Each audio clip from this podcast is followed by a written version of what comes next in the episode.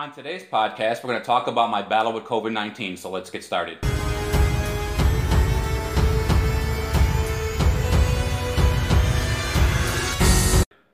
Welcome to the blogwithjesus.com podcast. I'm your creative power coach, Robert Walsh, coming to you from the Jesus Media Studios. Please hit that subscribe button and tap the bell so you can be notified every time we upload a podcast.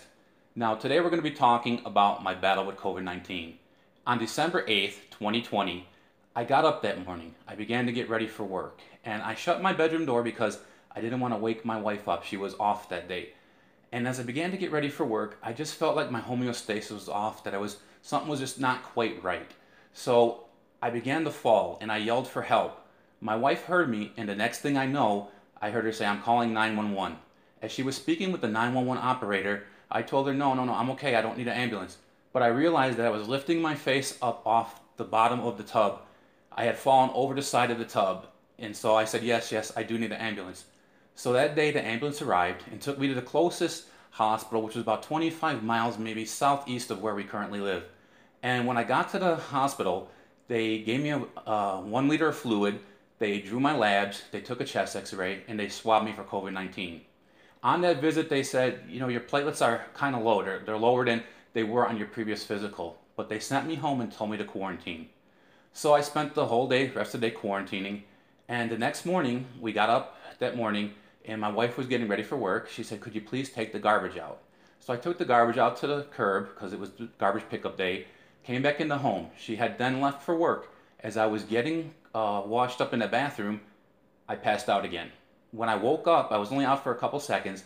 I thought, you know, I'm not going to go to the hospital because they sent me home yesterday. And then I took a look at my phone. I had received a call um, that said, you know, that was positive for COVID-19. There was a message on my phone. So, you know, at that point, okay, I still began to quarantine. But that evening when I was getting ready for bed, I don't know if I scratched myself when I was taking a nap earlier in the day or if I caught myself on something or if uh, possibly a blood vessel had sp- spontaneously erupted, but I was bleeding through my skin. So I had enough strength that I drove myself back to that same hospital. As I checked into the ER, they actually did not take me to an ER bed. They took me to the second floor above the ER. I was in about a 1,200 square foot um, room with about 20 other patients, and I was the 21st patient. After they took my vitals and I sat down, a nurse announced that yes, it's 11:30 p.m. at night, but the doctor will be seeing you. We're just not sure what time. At that time, I had stopped bleeding and I did not want to be up all night. So I took myself home because I had an appointment the next day with a pulmonologist uh, lung doctor. And as I was preparing for that appointment with my pulmonologist, maybe about 3 o'clock in the afternoon, I passed out in my kitchen. I hit my head against the cabinets, and once again, I was uh, on an ambulance ride to the closest hospital. But this time I asked, could they take me to the hospital that was just north of us, about 27 miles. I got there, they said I had a syncope event, that my blood pressure went low, and they wanted to keep me overnight. They kept me in the ER overnight to watch me and then they released me in the morning. They had said that there was a little bit of fluid in my lungs, and they gave me some medicine called dexamethasone, which is about 50 times stronger than prednisone to help my breathing. About three days later, I said, you know, I'm really not feeling too good. I think this dexamethasone is causing me to not feel really well. It has a high incidence for side effects. So I said, I'm not going to take the dexamethasone anymore. And the next morning, I woke up on a Sunday morning, and my blood pressure was 98 over 68. My pulse was 140 at rest, and I was breathing 40 times a minute, and I had a 100 point, 101.4 temperature. So I couldn't even breathe. I said to my wife, I can't breathe. So we called 911, and I went back to the same hospital that had released me um, on the overnight stay. And after they, you know, took some vitals, they took my labs, took a chest X-ray. The doctor came in and said, you know what? I think I'm going to release you.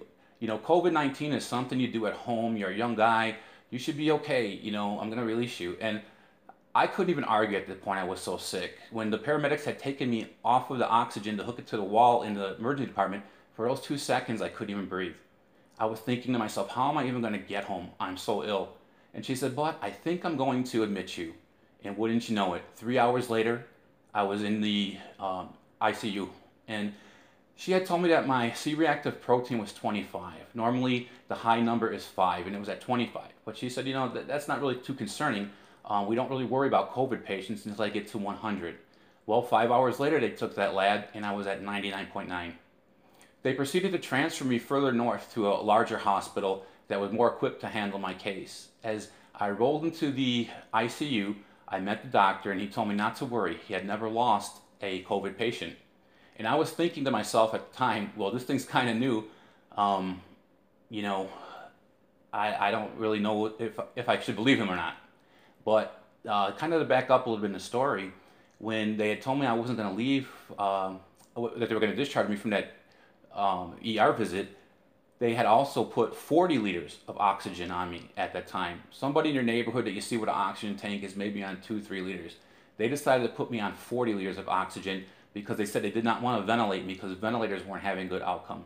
So when I arrived to this next hospital, I was already on these 40 liters of oxygen. I believe the FiO2 was 60%. And so I got into the ICU. I don't know if they sedated me or not, but I was pretty much comatose for the next three days.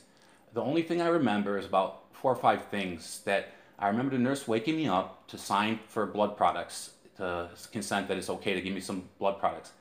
They did give me two units of plasma. Somebody else who had COVID 19 had donated their plasma with antibodies to help me fight this illness. And so, they, at first, when they had me sign for the blood products, they told me we're not so sure we're going to be able to get this because you're A positive and we're having a hard time getting A positive plasma.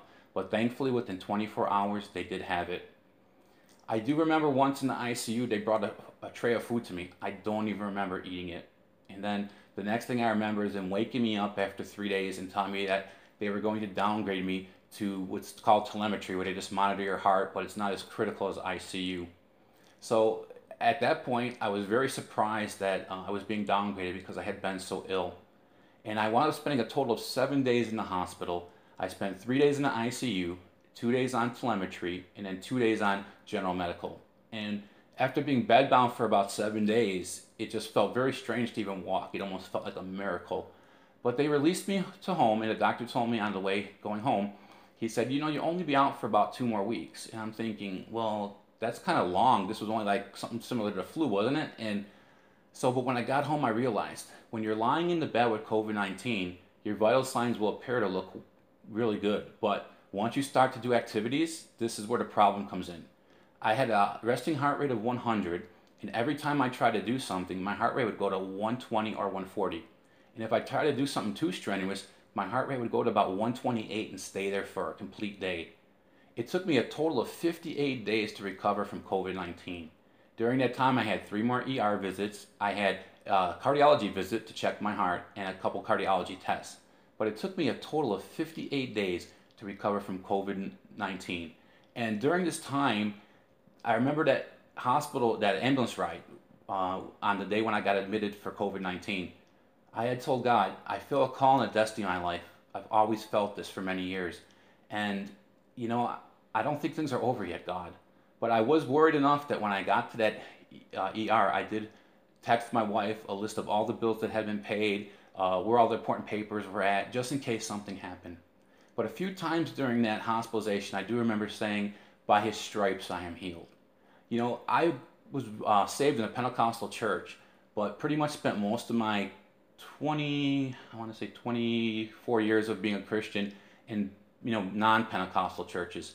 And I was just beginning to study faith again because I just wanted more out of life. I wanted more out of this Christian life. So I wasn't really equipped to um, you know, get my healing because of my great faith. You know, I believe it was God that healed me from COVID 19. He used the doctors, he used the hospital, he used medicine, he used plasma.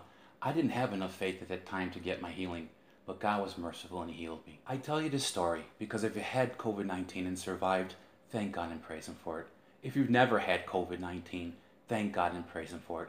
If you've lost somebody close to you with COVID 19, I understand I've lost somebody too. And don't let that loss lead you to doubt. Don't let it lead you to questions that ultimately takes you from God. Let me pray for you now. Father God, I just pray for this one that has lost somebody close to them from COVID 19. I ask that you would hold them in your arms, that you would answer the questions, you'd heal the hurts, and you'd lead them toward you and not away from you, God. I ask that they would use their life, God, for the betterment of your kingdom.